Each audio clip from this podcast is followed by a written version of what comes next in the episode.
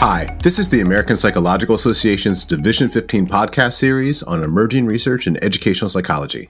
My name is Jeff Greene. Thanks for joining us. So, listen, the research is pretty clear that to become better at something, you need feedback on your performance. So, why does it seem like providing feedback is so tricky? I mean, let's take the old compliment sandwich. You know, you say a positive comment, then some critical feedback, then a positive comment. I mean, sometimes people respond really well to that, and other times I can see them cringing after the first compliment. Likewise, sometimes people respond positively to really critical feedback, and other times it's clear that they didn't want me to be, well, quite so critical. So clearly, whether our feedback is effective is not just dependent upon how we give feedback or the content of that feedback, but also on a bunch of other factors, including ones related to motivation and emotion. But the roles of motivation and emotion in feedback giving and receiving haven't been thoroughly explored and investigated until now. Drs. Carlton Fong and Diane Schallert have written an excellent article on motivations, emotions, and feedback, and I'm thrilled to talk to them about it today. And I don't think I'll need to use the old compliment sandwich today. It's all positive feedback from me. Carlton Fong is an associate professor in the College of Education at Texas State University. He studies psychosocial cultural factors and contexts related to students' learning and motivation, including the role of instructional feedback. He was recently awarded the 2023 American Psychological Association Division 15 Richard E. Snow Award for early contributions and an Association for Psychological Science Rising Star Award in 2021. He is currently co chair of Division 15's webinar committee and was the former chair of the American Educational Research Association's Motivation and Education Special Interest Group. His work has been funded by the National Science Foundation and the National Institutes of Health. Diane Schallert is a professor emerita of educational psychology at the University of Texas at Austin. She has been in the field for nearly 50 years, serving in leadership capacities for the American Educational Research Association and the Literacy Research Association. Her work is centered on how people learn, on how language, motivation, and emotional processes support and interfere with learning processes, and on how such psychological processes are necessarily embedded in and influenced by sociocultural contexts. Today, we're talking about Carlton Diane's 2023 article in Educational Psychologist entitled Feedback to the Future Advancing Motivational and Emotional Perspectives in Feedback Research, which is part of a special issue on psychological perspectives on the effects and effectiveness of assessment feedback. Carlton, Diane, kudos on the great article, and thanks for talking to me about it today. Thank you for inviting us. We're happy to be here. Absolutely. So let's start here. I, I love the Back to the Future reference in your article title. So, how did that title and the entire article come about?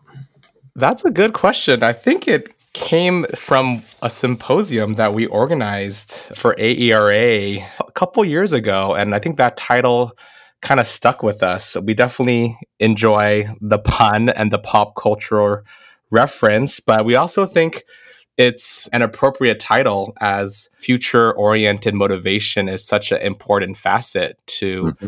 how feedback is deemed effective or not. And we also thought it was kind of neat to give some feedback to maybe what future directions will also look like in this area. And so it's a pun, it's a cultural reference, and it can be interpreted kind of in multiple ways. Mm-hmm. Exactly. I mean, one of the things that is so wonderful about researching motivation is that motivation is in a sense always forward looking it's motivation mm-hmm. to do something in the future and mm-hmm. uh, feedback sounds as if it's always in retrospect or it's it's something that is a reference to the past or to past performance. So putting the two together is the perfect segue into feedback to the future because it connects a past focused reference to a forward looking process. And so that was one of the reasons why that title seems so apt for us.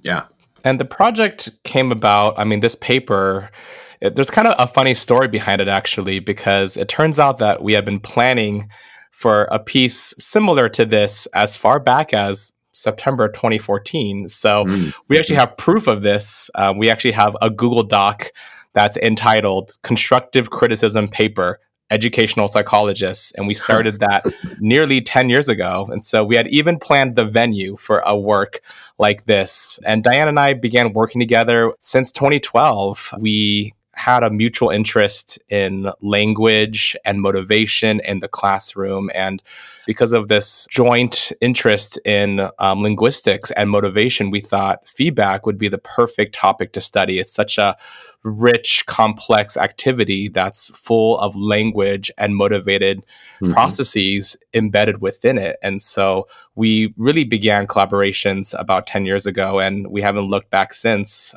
But that's why, when invited to write this paper, I asked Diane because we had been thinking a lot about feedback and thinking a lot about constructive criticism as a complex construct to understand. Well, your paper does a great job of integrating these various literatures in motivation, emotion, and feedback to point to new directions. And so I really appreciate you doing that work and sometimes it does take you know kind of 10 years to get your head around it yeah you, you chose to focus on three motivation theories and one achievement emotion theory so can you tell us which ones you chose and then maybe just a little bit about why you chose them as your focus yeah, so we chose self determination theory, expectancy value theories, mm-hmm. achievement goal orientation theory, and for that emotion theory, control value theory. And we thought these were theories that have been very prevalent in the field of educational psychology. Um, they've been featured in various APA handbook chapters on motivation, as well as special issues on motivation theory. They are well cited, uh, well used in many of the top journals in educational psychology. So we thought these were important guideposts to make sure that we featured in our discussion. Mm-hmm. I think it, it, when I teach motivation in my learning theory class, I mentioned that there are four main theories of motivation in my view. And the only one that we didn't bring into our paper was interest theory or mm-hmm. uh, how interest motivates the learner in a learning situation. Mm-hmm. So the, the other three are well cited, uh, very useful in explaining how people approach learning or educative environments or contexts. So mm-hmm. it seemed appropriate to bring in those 3 mm-hmm. Interest theory is more recently considered a full motivation theory. And I, I think there might even be some debate about that still. Hmm. So that was why we started with those three. But it wasn't easy to find a direct alignment. So as you'll see in the paper, there's a bit of explanation and rationale given as to why we've grouped the theories the way we have uh, and why we consider them all important. Yeah, I mean, and there's so many motivation theories. You gotta have to say we're gonna work with this and and not that, and you know, there's other papers to write where you can bring in interest theory and and other things. Right. And just so our listeners kind of know where you're coming from, how are you thinking about feedback? Like, what's your conceptualization or perspective on feedback as a phenomenon?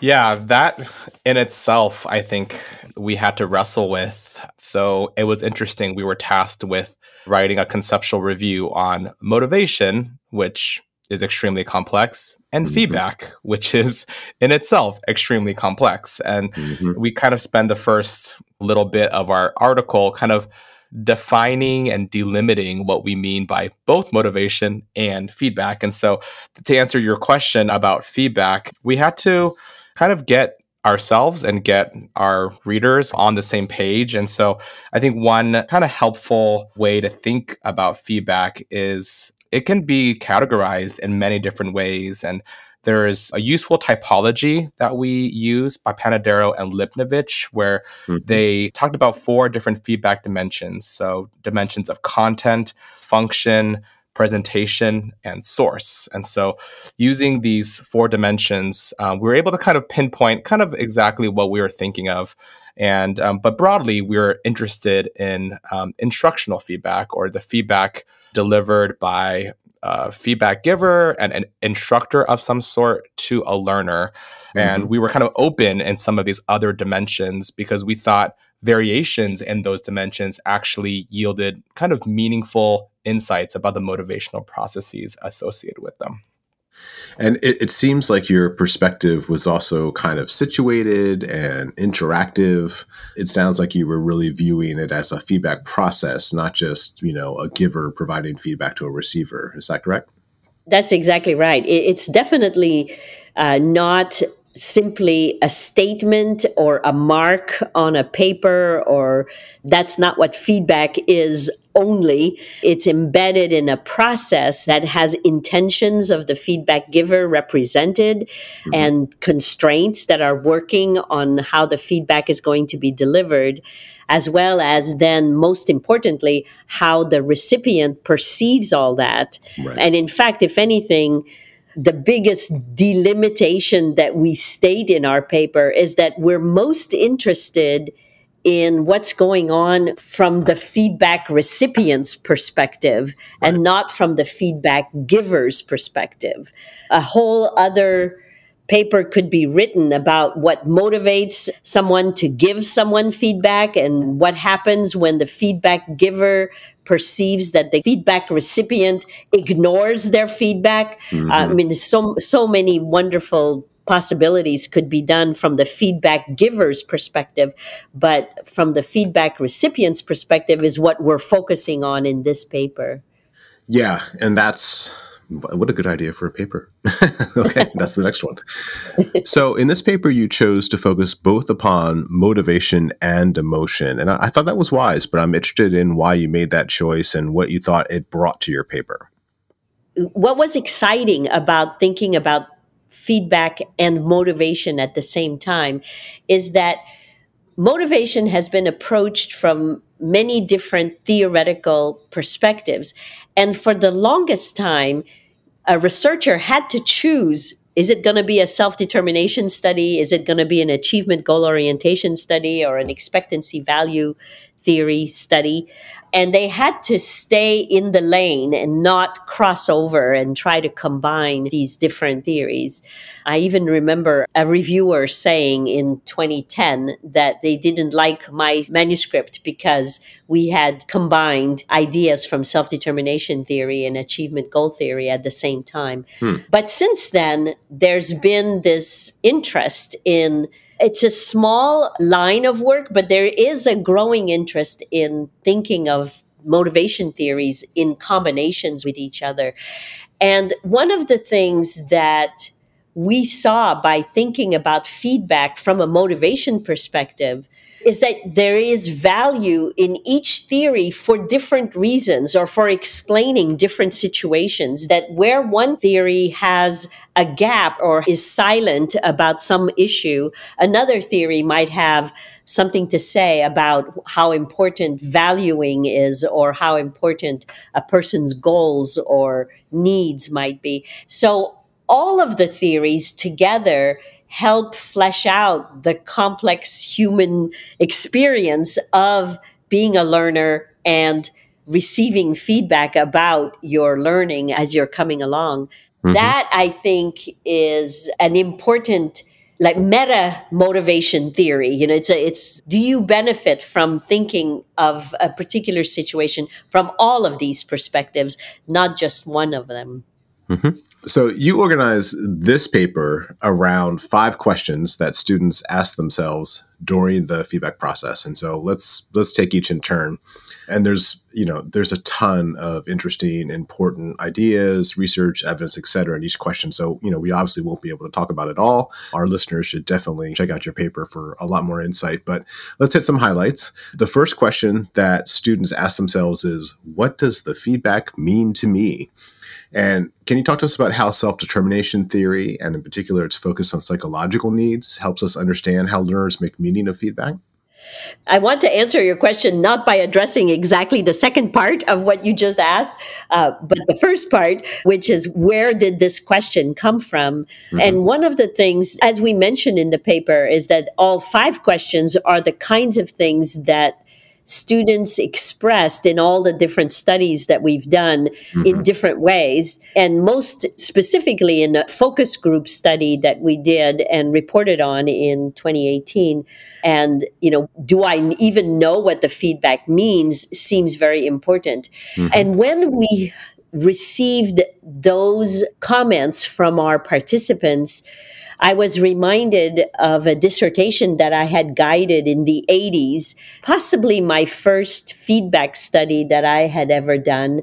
And it was a, a student who was interested in how students learning French interpreted what their teachers wrote in the comments of their compositions. And mm. one of the things that I remember so vividly is that many of the students couldn't understand their teacher's comments at all. Many of the instructors of these French classes were themselves native speakers of French, mm. and orthography in different countries is so very different. And the American students that my student was interviewing just couldn't decipher what the comments were. Mm. So you can imagine that these teachers are spending hours correcting their students' compositions and giving feedback but the feedback is totally going nowhere because the students can't understand at all what the, the feedback is. So, on the one hand, what does the feedback mean to me? It could mean nothing if you can't even read the teacher's comment. Mm-hmm. I've kept that in mind myself when I give students feedback on their work to motivate me to write as clearly as I can when I'm making handwritten comments. Mm-hmm. Uh, but beyond simply figuring out what does the comment mean or what does the feedback mean, has to do with is this comment or is this grade a very important grade? Does it mean that I'm going to fail the course? Mm-hmm. Does it, you know, what is the meaning of the particular experience?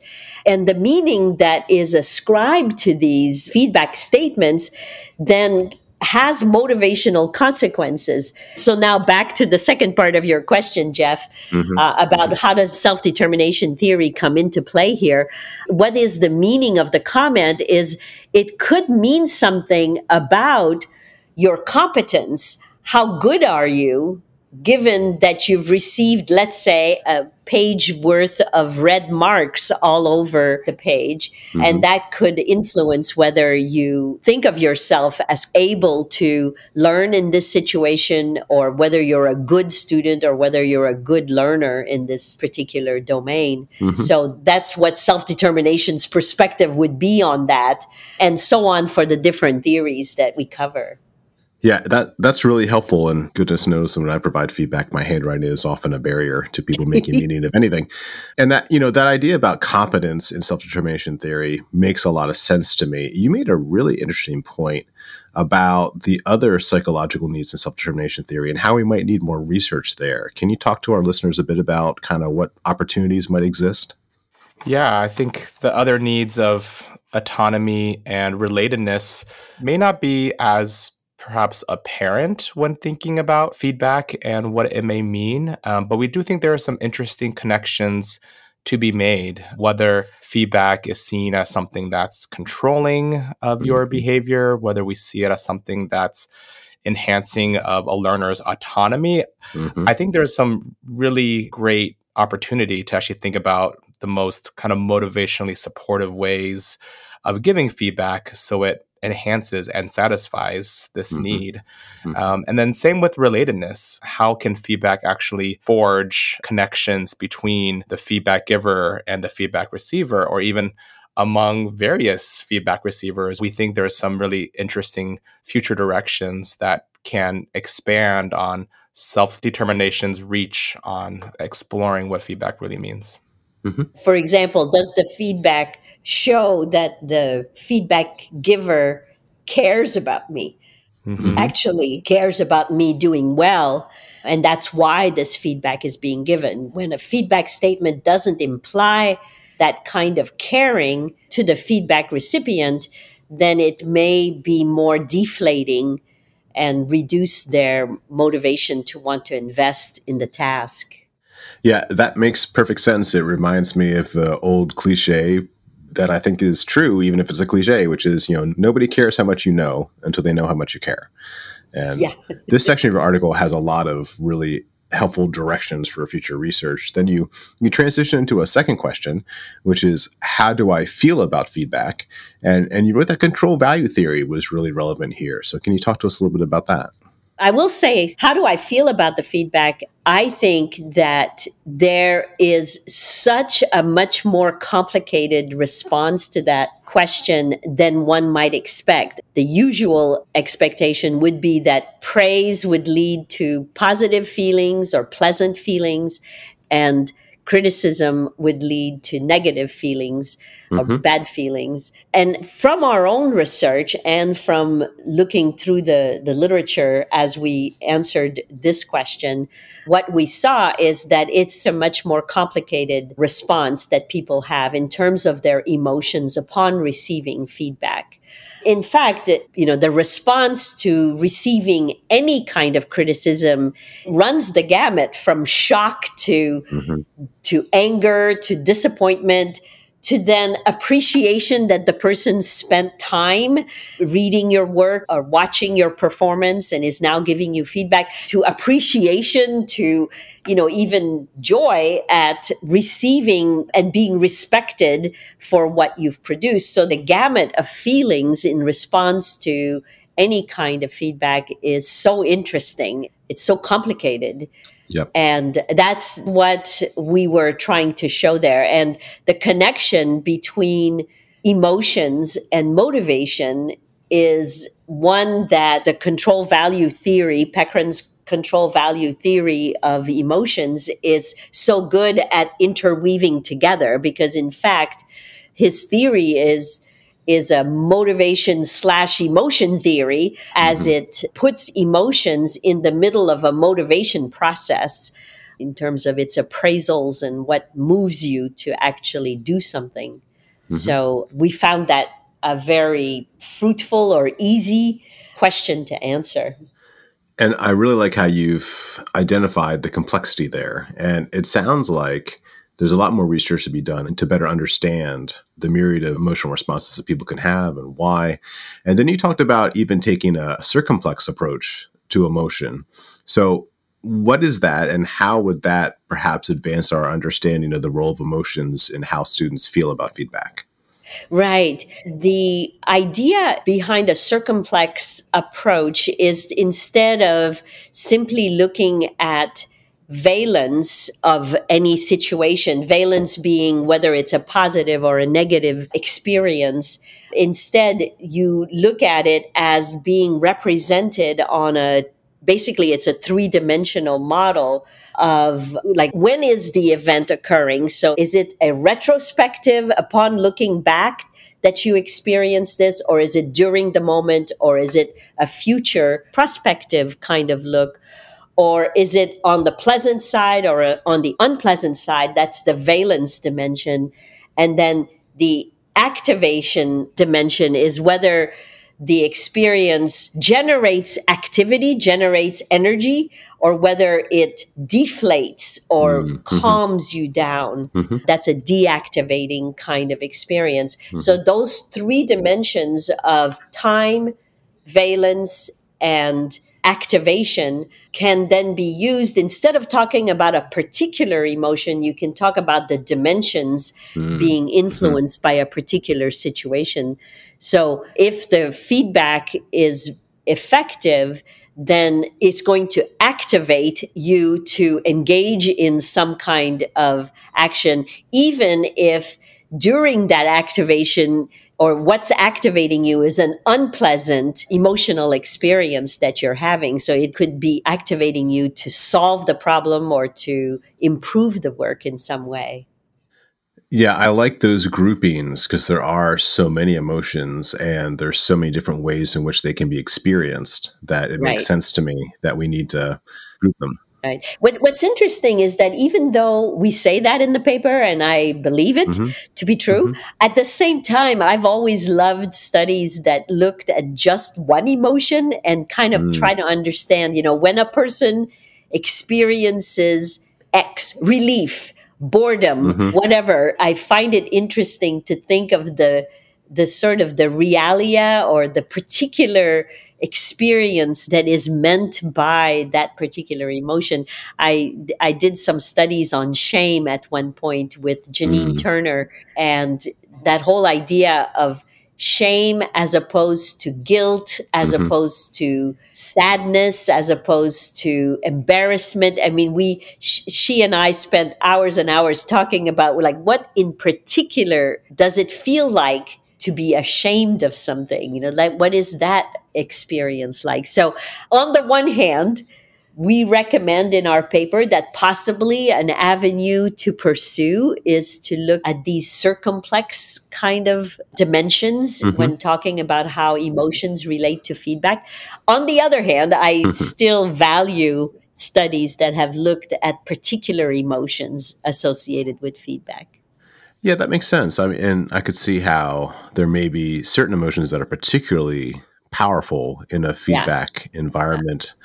like shame or um, yeah and w- one of the interesting thing that jeannine and i had found is that occasionally excitement can actually interfere with the learning process mm. like people reported being excited and therefore distracted oh, right. by what the instructor was saying you know they just yeah. couldn't calm down enough mm-hmm. to actually listen to what was taking place in the lecture that they were attending and that that was also interesting so yes the negative ones are important probably more important because they can stop you from learning but we also had this little datum that showed us that occasionally excitement can get in the way too much of a good thing maybe yeah too much of case. a good thing exactly yeah so, your third question was Can I improve from the feedback? And for this one, you mentioned that expectancy value theory was particularly useful. So, how does that theory help us understand learners' perceptions of whether they can improve their performance? Yeah, this question we thought was particularly salient given the focus on what makes feedback effective. And I think that was something we were also grappling with as well. Like, what does it mean for feedback to be effective? And you know, we eventually conceptualize that to be feedback that motivates you to take some sort of action, whether it's to improve upon your work or maybe something even metacognitive and actually maybe mm-hmm. shaping mm-hmm. or uh, reshaping your thinking about a particular topic. And so, mm-hmm. so in order to have feedback to reach that point of effectiveness, I think this question is very salient. Can I improve from the feedback? And and we thought there were kind of two ways to think about this question. The first way is what are the characteristics of the learner that might help answer this question? And one kind of salient characteristic is how self efficacious a learner mm-hmm. may be. And so mm-hmm. we reviewed studies that showed that a student who has high self-efficacy, you know, when they receive feedback, they tend to reflect about the feedback. They tend to consider the feedback and how it might be useful for improving their task or improving their learning. And so we thought that was an important facet to highlight and not just their feelings of self-efficacy, but also whether they thought they could learn and thought they could improve. So mm-hmm. something like a mastery goal or like an implicit theory of intelligence, where mm-hmm. hey, actually this feedback is useful and I can actually learn from this feedback. And so we thought those were really important characteristics to keep in mind. And then a second way to think about this question, can I improve from the feedback, is to look at the features of the feedback itself. And so a lot of work has been done and both in research as well in just kind of lay understanding of this idea of constructive feedback right mm-hmm, and so mm-hmm. we can't emphasize enough its importance because constructive feedback or what the literature may call effectance relevant feedback is mm-hmm. direction that's going to help them improve their target activity to help them feel more competent about how to respond to, to the feedback this type of feedback is really an important feature that can't be overlooked and mm-hmm. then we also delve into some of the issues around praise and you talked about the compliment sandwich and and how that can be you know kind of maybe not the greatest wisdom when it comes to giving feedback we know that praise is just really complicated. You know, praise can make you feel good about yourself, but it can also be maybe even misleading. It can be confusing, even like, is my mm-hmm. task done? Have I done good enough? And so there's some complexity there when thinking about feedback features and in particular how praise kind of fits into that dynamic. Yeah, and such a rich area, right? This question kind of outlines this problem space where motivation and emotion play such a large role. And what you were just talking about, Carlton, reminds me of kind of feedback literacy, right? Like how well do people know how to understand and internalize the feedback that they're getting. So, are there connections between this question of how can I improve feedback and feedback literacy? For sure. And that was one of the motivating factors for this review as well. Um, there's a lot of rich motivation theory in educational psychology, but there's also a really interesting, complex literature around assessment and evaluation that hasn't always talked to the work done by educational psychologists. And so yeah. we mm-hmm. also saw this paper as an opportunity to make a couple of those bridges. And so feedback literacy is referring to the understanding and capacity to make sense of feedback and use it to enhance learning. And so we definitely see connections between this construct of feedback literacy and what we were kind of talking about in our paper kind of like a feedback specific self-efficacy right? Because mm-hmm. self-efficacy should be domain specific. So can we think about some of the principles and some of the tenets of self-efficacy in relation to feedback situations in particular? And so we saw that as a important um, domain specificity to keep in mind as well as mm-hmm the, the various connections with other constructs out there like feedback literacy. Makes total sense. Moving to your fourth question, which I, I really like this one. Do I want to improve from the feedback? So that question dealt not just with efficacy, but also the motivational qualities of the situation. So, how can achievement goal theory guide the way we provide feedback that helps learners actually want to improve?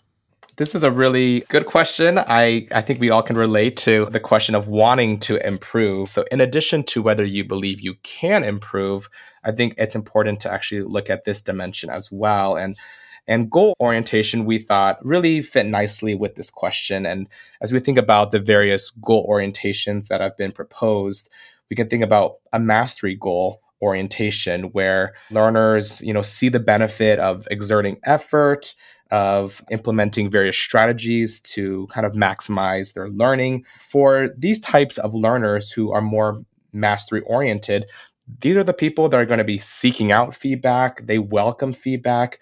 And what we found in our research that they actually kind of see more constructiveness. They kind of see more constructive aspects to feedback compared to those that are maybe less mastery oriented. Mm-hmm. But on the other hand, we see performance oriented students. They might have different responses to feedback that could help them improve. They might be more maybe consumed with ego focused needs and they might think, oh my gosh, you know, this feedback that's designed to help me actually might be a sign of failure, a sign that I didn't do as well as I wanted to do, didn't seem as impressive as I could have been, and they may quit altogether. And so there's mm-hmm. this important connection between goal orientations and the desire to actually want to learn and use the feedback. Mm-hmm. And also, one of the things about that question, every time I see the question, I always think of that complex juggling act that we all do in trying to decide what of all the important tasks we have to do is the next best thing to do. Mm-hmm. And when you've finished a task and you've turned it in, uh, you think, okay, I can cross that off my list. But if I receive a long list of suggestions for improving the work, now it's back on the list.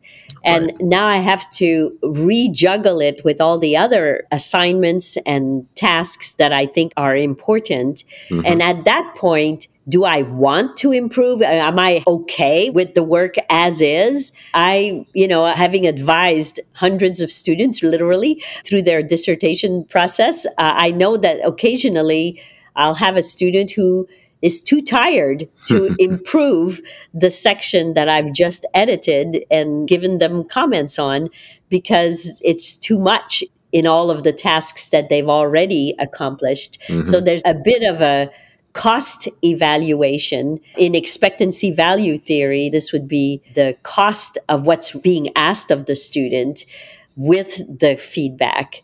And mm-hmm. that just may be too much from the student's perspective at that moment. It's just too much. I don't right. want to do that. I don't want to mm-hmm. improve mm-hmm. because it's just asking too much of me. Sure. It sounds like there's probably some emotions happening in that moment yeah. that would be relevant. yeah.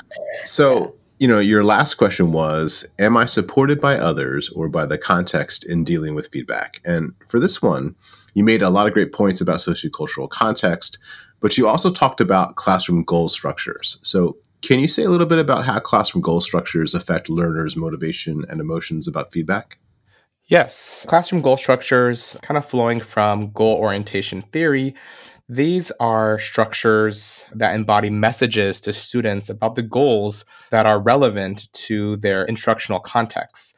And they're going to shape how feedback is perceived and how it's going to be delivered in the classroom. And so if we look at Ames, you know, Ames and Archer came up with this neat target acronym. The E stands for the evaluation dimension. And, and so we saw some really clear connections there between the goal structures that instructors can foster within their environments, as well as the types of assessments, the types of ways in which feedback is going to be delivered and perceived. And so one kind of common way to think about classroom goal structure, obviously it's it's much more complex, but one could think of maybe a very competitive or very maybe performance oriented environment versus more of a growth focused environment where learning and, and mastery mm-hmm. are emphasized there. And we could see how feedback can be perceived quite differently depending on those two contexts. Mm-hmm. In a mastery goal structure, well, feedback is going to be seen as okay, like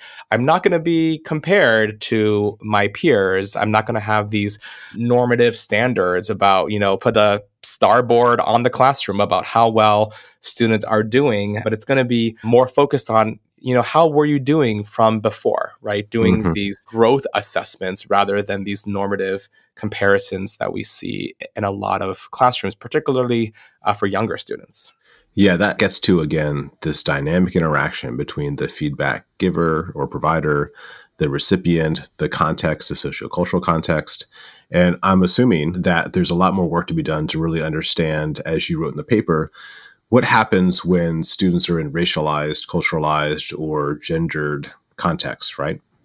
Right. It influences the interpretation. What does the feedback mean? You know, how do I feel about it? I mean, it, it influences all of the other earlier questions that we were addressing mm-hmm. in terms of the particular context in which the feedback recipient finds himself or herself. Yeah, that, that seems like a really important direction for future research among the many that you talked about in your paper. And again, we don't have time to go through all of the directions for future research and the educational applications of your five question framework, of which I think there are many. But are there one or two that particularly excite you? I think one that relates to this last question that we just described, the importance of the social context. And I think it's quite relevant. I think every day I see it on my news feed, and it's this idea of generative AI and mm-hmm. you know automated feedback. We want to maybe congratulate ourselves on thinking about some of these issues in our paper when before ChatGPT really took off. So, mm-hmm. but we interrogated that notion as we definitely saw this as a growing trend, this computerized automated feedback. And while we see some benefit to the efficiency, the benefit to giving real time, immediate feedback to learners. And we see that as really valuable.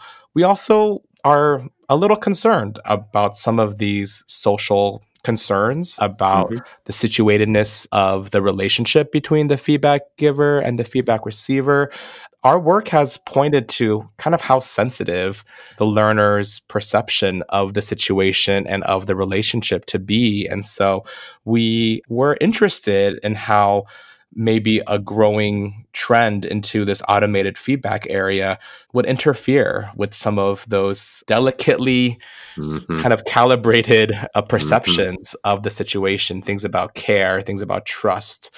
I don't know how those things are going to look when feedback moves towards the direction of being automated. And so I'm mm-hmm. really curious about some of the things that we've discussed kind of taking a different shape in kind of this new era that we're in. Mm-hmm. And, and related to that, one of the things we recommend in our paper is that there is a need in both motivation research and in feedback research for real classroom, deep observations, close observation of learners and teachers working together and in real time and looking at what is the role of feedback and how does it affect the learner in those situations in terms of what are the consequences emotionally and motivationally for the learners. So, sort of countering the idea that feedback can be automated is the fact that in real time, learners come to a certain situation with such a complex set of expectations and past histories and it sets them up to interpret even the look from a teacher that could possibly not be intended to give any kind of feedback, but it sets them up to interpret all sorts of signs from their environment as information about how well they're doing and about what they should do next. And we think, or we propose in the paper, that that would be a really fruitful avenue for research, for educational researchers. So, thanks so much for talking to me about your article. There's a, a ton of good information in there, and I really hope our listeners download it, digest it, think carefully about it, because there's a, a, number of directions for future research that I think are really promising. Speaking of our listeners, I know you know many of them are interested in writing a manuscript for educational psychologist, and you know sometimes that can feel a little bit daunting. So, do you have any advice or tips to share with them? One of the things that we kept thinking about the whole time we were writing this paper is that the process we're going through is the process we're writing about. And in fact, in some future project that Carlton and I are going to become famous for, it'll be a study of writers and reviewers in a feedback process mm. as they 1st mm-hmm. open the email that says, Unfortunately, we're not going to accept your paper, but we invite you to revise it in the following mm-hmm. ways. And then mm-hmm. they give you 60 different comments to guide your revision. Mm-hmm. So we couldn't help but feel very self reflexive as we were going through the process. But really, writing for the educational psychologist venue, one reason it was part of the title of this old Google Doc that we had from 2014 is because the journal is the epitome of an outlet that allows you to talk about research from a more open perspective than is typically possible when you're reporting on uh, primary research or when you're doing a systematic review of literature. Mm-hmm. What I've appreciated over the years is that the educational psychologist is a place where you get people's ideas and not just dry reports of ideas or of, mm-hmm. of data or of findings that right. you want to share with the academic community. And so I want to say that Carlton and I thoroughly enjoyed, were challenged, and appreciated the care that we felt from the reviewers and the editors throughout the process. Oh, good. Yeah, for me, really quickly, I was just thinking about the need to be generative in the ideas and the directions we were proposing and the connections and insights we were trying to convey. I think there were several rounds of revision and each time the feedback was like could you be even more generative? And i remember talking to diane and i was like all my ideas are sucked dry. Like it was just like there's nothing left to give but um, but yeah each time we you know we dug deeper we read more widely and i think through that really stretching the types of ways we conceptualize feedback and motivation together. And so, so yes, it was challenging, but it was definitely well worth it. Good. Well, it certainly came out in the page. You know, the paper makes a number of really generative points and I think is going to be a really fertile place for people to find new research ideas. So thank you. Hopefully it wasn't too tough, but I appreciate all your effort on it. Finally, you know, let's take a minute to talk about your current scholarship. What are you working on that you're excited about? Yeah, so we recently had um, a study accepted that explored the role of self compassion and feedback. And mm, we have mm-hmm. a paper under review that we presented at this past year's AERA that examined how individuals with different kinds of future time perspectives perceived the constructiveness of feedback. And so both these constructs, self compassion and future time perspective, we've noticed that they haven't really been studied in the context of feedback and they extend our educational psychologist paper its foray into different psychological and motivational factors. And so we're excited to kind of keep our investigation of feedback going with different lenses, different theories to really enrich our understanding of this complex process. And I'm also starting a new project with some other colleagues looking at learners' agentic engagement or how mm-hmm. learners can insert their own preferences or their own style into the flow of instruction. So I think this is the mm. kind of classroom dynamic that we're excited about that we envision will be particularly useful for understanding how feedback works from a learner's perspective. Fascinating. That sounds great. You know, the idea of self compassion, I think, is a really important next step. I know that I've had to often be compassionate with myself when I get feedback from journals. So uh, yes. that, that makes a lot of sense. And, you know, it's fascinating. It gets back to this idea of this dynamic interaction between feedback providers and feedback recipients and, and agentic engagement in that sounds like a really productive way to continue focusing on that dynamic interaction. So I'm excited to see where that heads. Thank you. So that seems like a great place to wrap it up for today. I encourage our listeners to check out Diane and Carlton's article in Educational Psychologist entitled Feedback to the Future Advancing Motivational and Emotional Perspectives in Feedback Research, which is part of a special issue on psychological perspectives on the effects and effectiveness of assessment feedback. Carlton, Diane, thanks again so much for your hard work on the article and for talking to me about it today. Thank you. You're welcome. And finally, to our listeners, if you enjoyed this podcast, please check out our other episodes on your favorite podcast app, or you can also go to the APA Division 15 website where they have all of our podcasts linked in the publication section. And I encourage you to rate and review us. But again, as always, thank you for listening.